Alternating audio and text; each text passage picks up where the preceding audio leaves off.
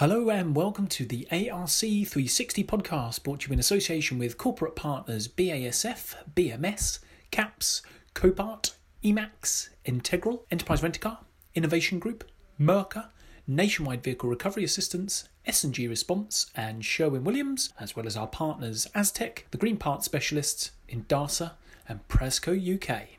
Today we are joined by highly valued ARC 360 partner Phil Blowers, Commercial Director at Indasa, who provides us with an overview of his 35 years, yes, 35 years in the industry, from technician on the shop floor to overseeing UK and German operations for a multinational organisation.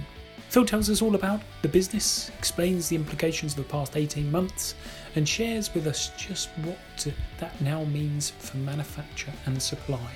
Of course, we couldn't talk all about work, so Phil reveals how he's mixing work with pleasure by organising a charity bike ride in support of industry charity Autoraise, explaining how we can all join him, and delves into the reasons steel remains his material of choice for those long days in the saddle. He also reveals his Tour de France winning alter ego, his inner rock legend, and how turning 17 should always be the gateway to learning to drive. Enjoy the conversation before I did the ride, I ended up um, having to go onto antibiotics, oh. which wasn't great. So the ride itself, I was not well. I was pretty rough. First 30 miles, it was it was um, it was either make or break. Luckily, it's I just sweat this bloody. I, I had a bit of a fever and stuff, you know, with this infection. So I sweated out to me, and the next 95 mile wasn't so bad. Good man. And I see you had Tyndall and Bentley as your uh, peloton leader. And you did the whole ride with me. Really? Oh, brilliant. Yeah, he did the whole ride.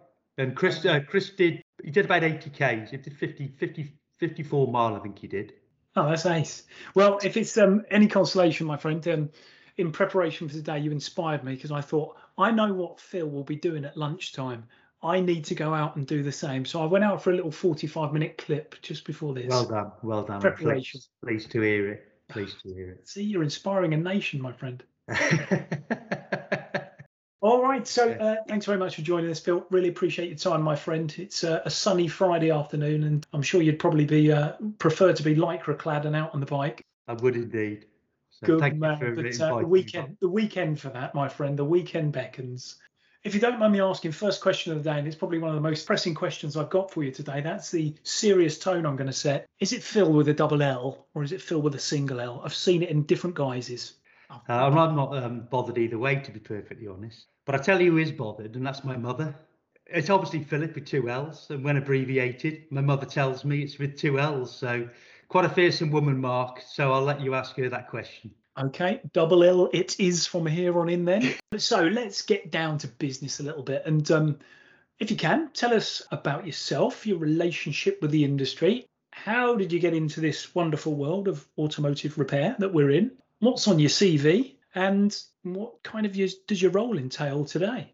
So, firstly, I've worked across the supply chain for the last 35 years, believe it or not. So, 1986 was a defining moment when I uh, left school and took up a YTS panel beating apprenticeship with a local Vauxhall dealer in my hometown of Shrewsbury. And that set the seed and allowed me to uh, to uh, fall in love with the industry that I'm associated with today it was probably evident from a very early stage that I probably wasn't cut out or technically cut out to be what we class today as a, a vehicle technician. So I was quickly told by the uh, the local body shop manager at the time that for all my endeavour, it was probably best that I uh, found a, another vocation associated to the automotive industry. that took me into uh, that took me into the next line of the automotive chain, which was the distribution channel. I was always interested in the commercial, the sales, and the technical aspect of of um, of, of, product. And I joined um, a, a, distribution, again a local distribution organisation in the Shrewsbury area. Then went to work for national distribution, where I went into management. And then in 2000, I went to work in another development of the supply chain, which is in with manufacturing.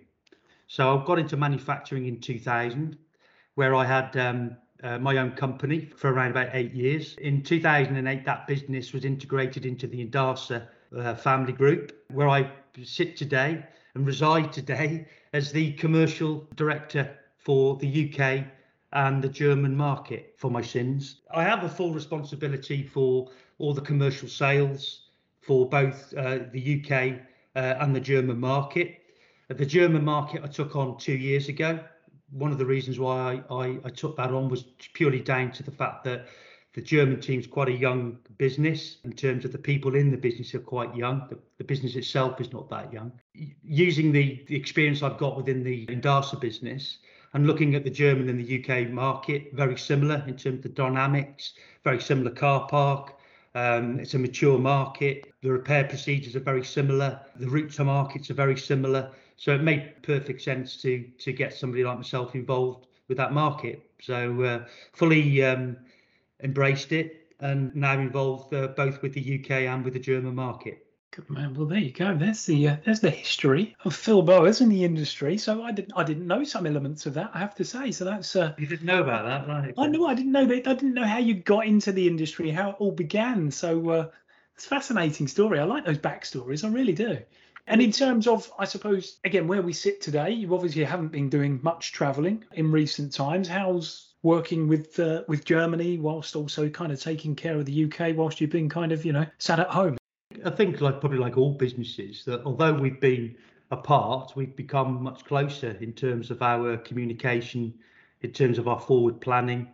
Um, so a lot of the, a lot of the um, the interaction has been done so over the the same medias we're doing today. Really, it's been difficult in terms of the customer communication because we talked about it before we we, we came on air that the, the, a lot of people at this moment in time are, are, looking more sort of short term rather than medium and long term. So, but in terms of um, interaction with our, our own people, that interaction has been good, it's been solid, and it's enabled us to come out the other side, I think, a lot stronger in terms of our organising and planning.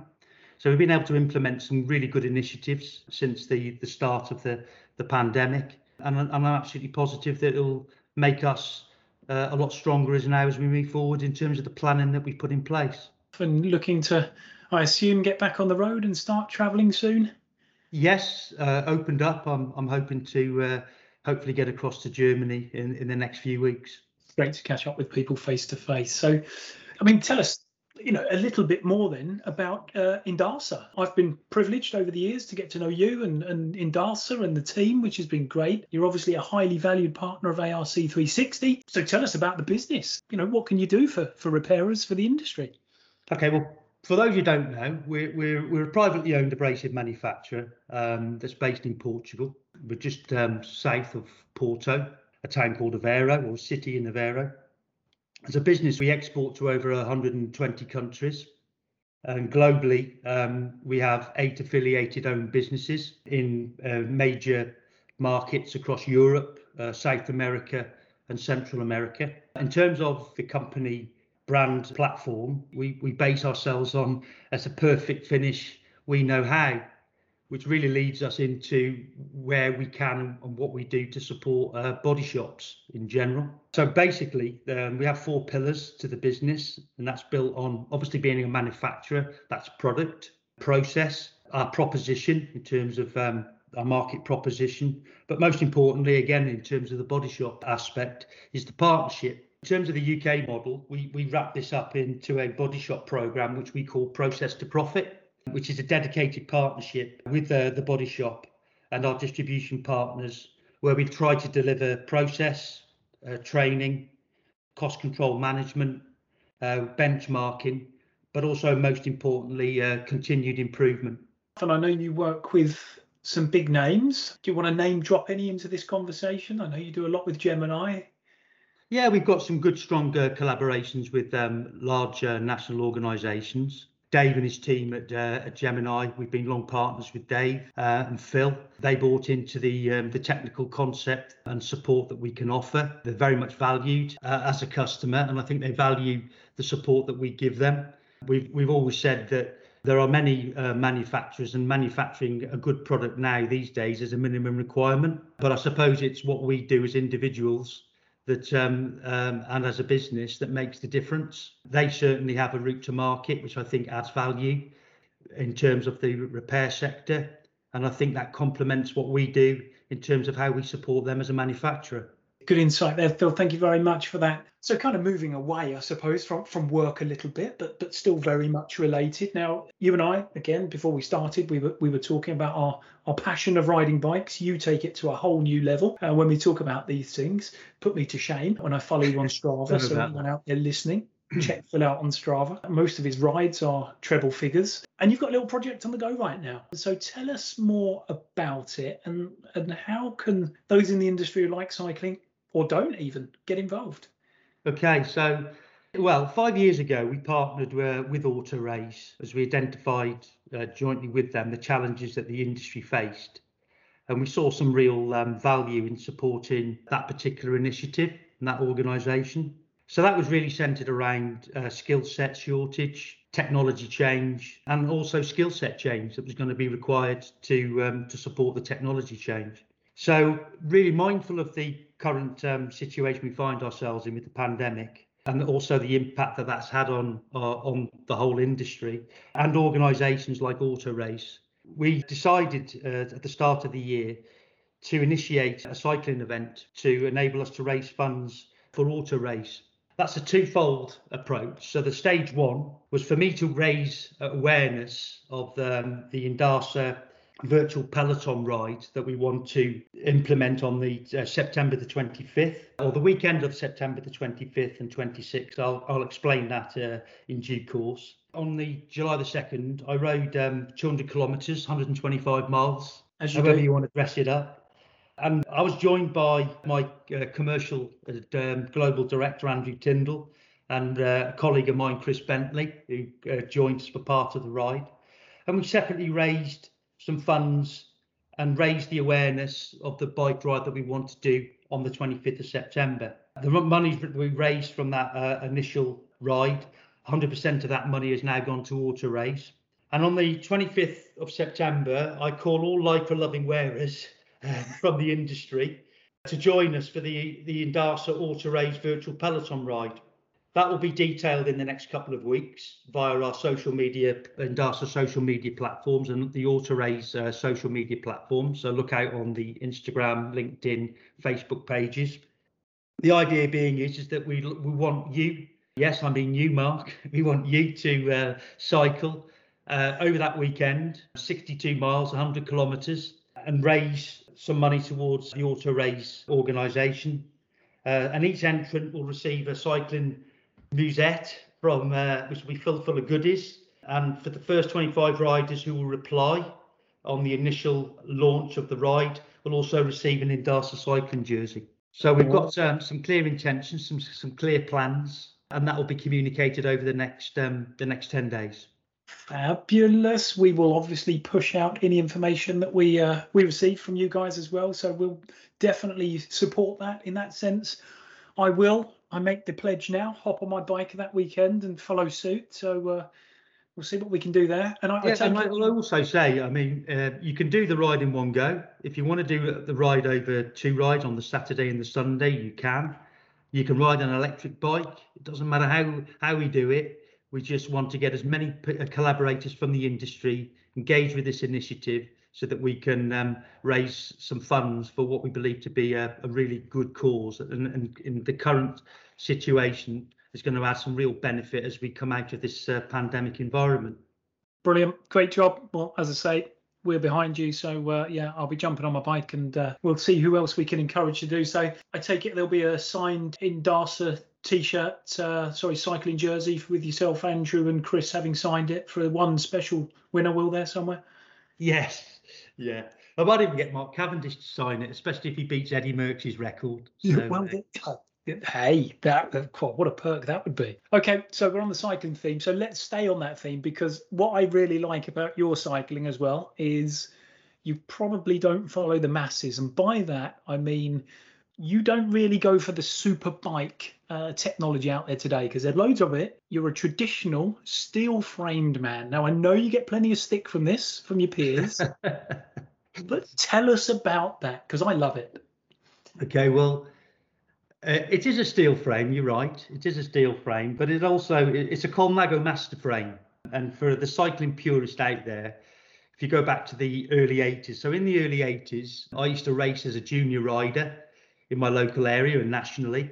But back in the day, if you switched the TV on and would watch the Tour de France, you would see who would have been heroes of mine would be riders such as Bernard uh, Bernard Hinault, Miguel Indurain, and uh, people like Greg LeMond, who all rode um, these classic steel frames over the Alps and over the Pyrenees in France. And it, it's something that, um, being a, a, a bit a, a, bit retro, a bit old school, I've never really um, never really got out of my system. So I do. I, have got a little secret for you, actually, Mark. I actually do own two carbon bikes, so I hope oh. I haven't burst the bubble here. But as you know, my trusty steed is my steel bike, and, and it generally goes everywhere with me. So the ride I did, the the, uh, the 200 kilometer ride, I rode I rode my Colnago Masters. But when I'm uh, going out with the racing snake like yourself, Mark, I would probably uh, lean more towards my my carbon frame. I think flip that on its head, and I'd probably be on a, a some sort of road uh, motorcycle trying to keep up with you. So, okay, I love that. Now I'm going to try and provide a tenuous link back to our industry. So, does this preference, your trusty steel steed, being a traditionalist, does it um, translate across to what you drive today? And do you think the automotive space will mirror kind of the bike sector in years to come, where we'll have choices or specialisms for the future and and people will like their older cars and people will like their real new tech and stuff. Probably see it now. Do you think it will become that even more? Yeah, it's it's an interesting one that because um, just in terms of the similarities between the automotive market and the cycling, we've seen certainly development of specialist areas over the years. So if you look at an SUV, that's a gravel or a mountain bike. If you look at supercar, that's your carbon, that's your aero bikes actually very prevalent in the biking industry. We have our, our steel, which could be referred to as our classic our classic cars, and of course we're probably seeing a lot of uh, electric bikes, um, and we're seeing the uh, real emergence of electric vehicles. So I think that there is um, a lot of symmetry between uh, biking and and uh, the automotive industry. And I saw a statistic um, on on bikes earlier in the week that said that at the moment that the electric bike market's worth forty billion dollars globally, and by 2030 that's going to be 180 billion. So what we are seeing is a is a massive um, massive change and shift in terms of how people commute because I think a lot of people now will be using electric uh, bikes for commuting. But I think that that might be accelerated more so on bikes because I think in terms of the car industry, the, the challenges are more so around the infrastructure for the change to electric vehicles. So I think um, the the route of entry for bikes is going to be a lot easier than it is for automotive um, organisations. So that'll be very very interesting. What I ride doesn't really have a relevance to what I'm driving today. But I say there is a lot of a lot of similarities in terms of the specialist areas between bikes and, and, and automotive. I had sort of visions of you. I don't know, maybe a maybe an 80s retro vehicle, you know, an XR3i or something. I could see you turning up to your meetings in that. no, I wish. I wish. I do wish. I've got. I tell you what, I've got a bit of a passion for at the moment, which looks really nice. So the Honda S2000s. I think they look a really nice looking motor. Okay. So if I was going to have um, anything, I think I'd invest in in one of them for the weekend. They're very nice. Well, there you go. I mean, if you've got a few bikes, you should have a few cars. That's what I say. So uh, obviously, that didn't come from me when you discuss that later. Anyway, so back to work. So how's the sector shaping up for Indasa right now? There's, there seems to be loads going on in terms of you know every angle, everything impacting not only our industry but global supply chains, yeah. the way businesses work, people, human resource, all these things. So, you know, what, if anything, is, is different following the disruption of the past 18 months? In fact, you know, flip that on his head. Is there anything the same as it was 18 months ago? No, it, it has been a very, um, from a manufacturing perspective. And when I talk about manufacturing perspective, I'm not talking about our affiliated business in terms of the UK. I'm talking about purely from our uh, manufacturing plant there have been some major uh, disruptions this year to the supply chain. So that's probably as a manufacturer, we, we've seen that impact us more so than the downturn that we saw in 2008, 2009. The the challenges that we have today are something that are unprecedented. We, we hear that word used every day, but I, I have to say this has almost been the perfect storm, especially for the UK market as well, because we had Brexit to contend with, as well as the pandemic. So in terms of the supply chain, what, we've seen is raw material shortages. That's been very, very challenging. And where you do have product available in terms of raw material, it's, it's very much been on allocation. So as you can imagine, that's that's a challenge because allocation then means that lead time then gets extended into the supply chain. And of course, also that what we see with the global pandemic as well is the shipping costs increased due to ships not being in the right place at the right time, containers not being in the right place at the right time. So as I say, it's almost been the perfect storm. And I think that the reality of it is, is that the, these uh, challenges I think are going to be with us midterm. I don't want to put a, a, a number on it. I don't think they're going to be gone by the end of the year, but I think that um, they're going to be challenges that we're going to be having to face this time next year. And that's the reality of it. And I think it's um, really, really important that we all take um, a collaborative approach as an industry to ensure that we um, handle this dilemma, to ensure that we offer, you know, a, a collective approach so that we come out of it stronger and that we exit this period uh, uh, um, with the industry still intact. And it's a, it's certainly a you know a subject matter you've touched upon there. We we touched upon on the on the on demand recently, talking about you know global supply chains have been impacted. It's not just you know yourselves, it's not just the businesses we spoke to there. It's it's everyone. We see it in other industries. We've been talking about it in the home side of the ILC business as well. So as demand has, has risen, uh, you know all of a sudden there's been that sort of knock on impact on supply. So yes, in as you say, timelines, medium term, 12 month predictions, you know, it's, it's going to take to settle down again. So, well, we're not the only industry. So the, um, that's the only consolation. So all industries are experiencing this. I mean, even at home, we're seeing costs increase on food, uh, on utilities. We're seeing everybody's everybody's exposed to this global situation. So I don't think it comes as any surprise what I'm saying today. But there, you know, it as I say, it's it, I don't believe it's a long-term situation, but I, I think we're st- we're still going to be dealing with these challenges over the next 12 months. Yep, absolutely, great point. So. Um, if you like, the last point for the sort of formal side of the interview, and I use that term very loosely, obviously, but um, what one message as commercial director of Indasa would you like to get across to the industry as a whole and why? I think it really follows on from what I've just indicated and alluded to in terms of the supply chain. You know, as an industry, uh, we do need to take in a collaborative approach. Okay, so so great points, Phil. Thank you sort of very much for um, well responding to the formal side of the interview. But obviously now we like to kind of you know throw you uh, curveballs with the quick fire question round. So here we go. What one thing might not many people know about you? Keep it clean. This goes out to people, you know. In my early 40s, I started to play the drums. Oh, go on.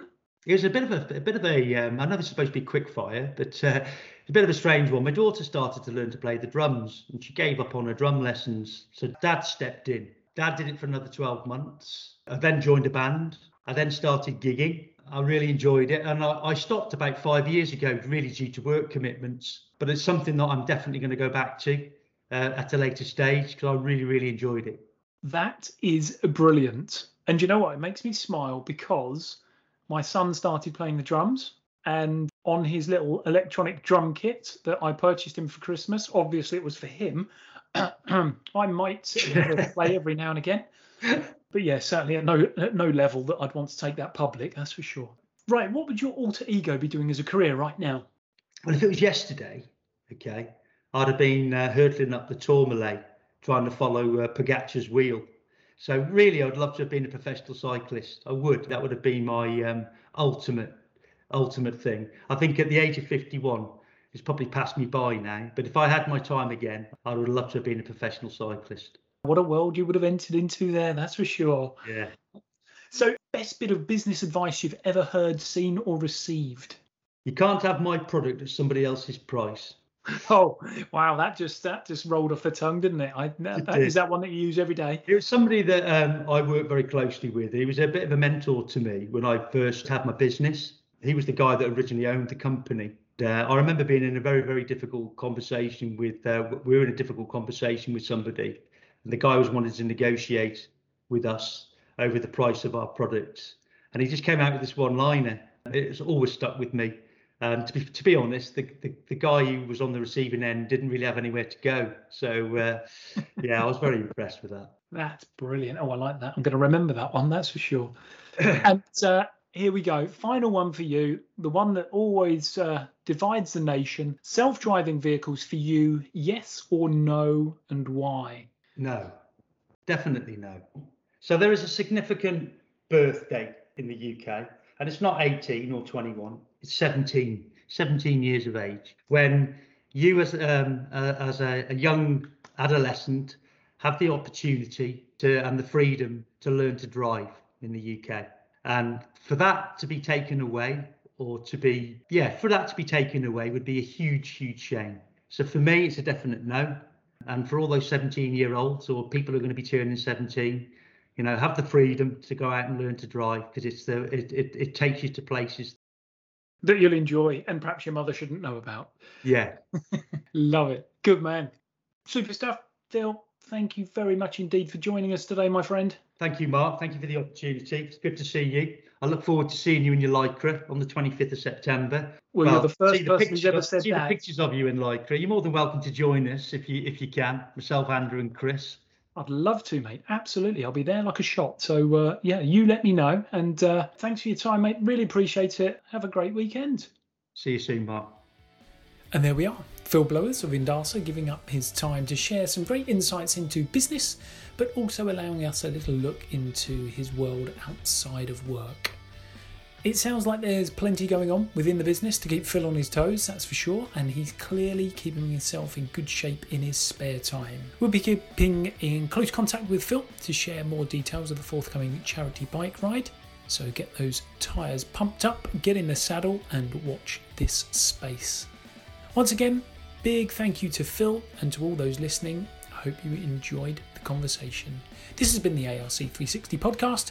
Take care and look forward to catching up with you all soon.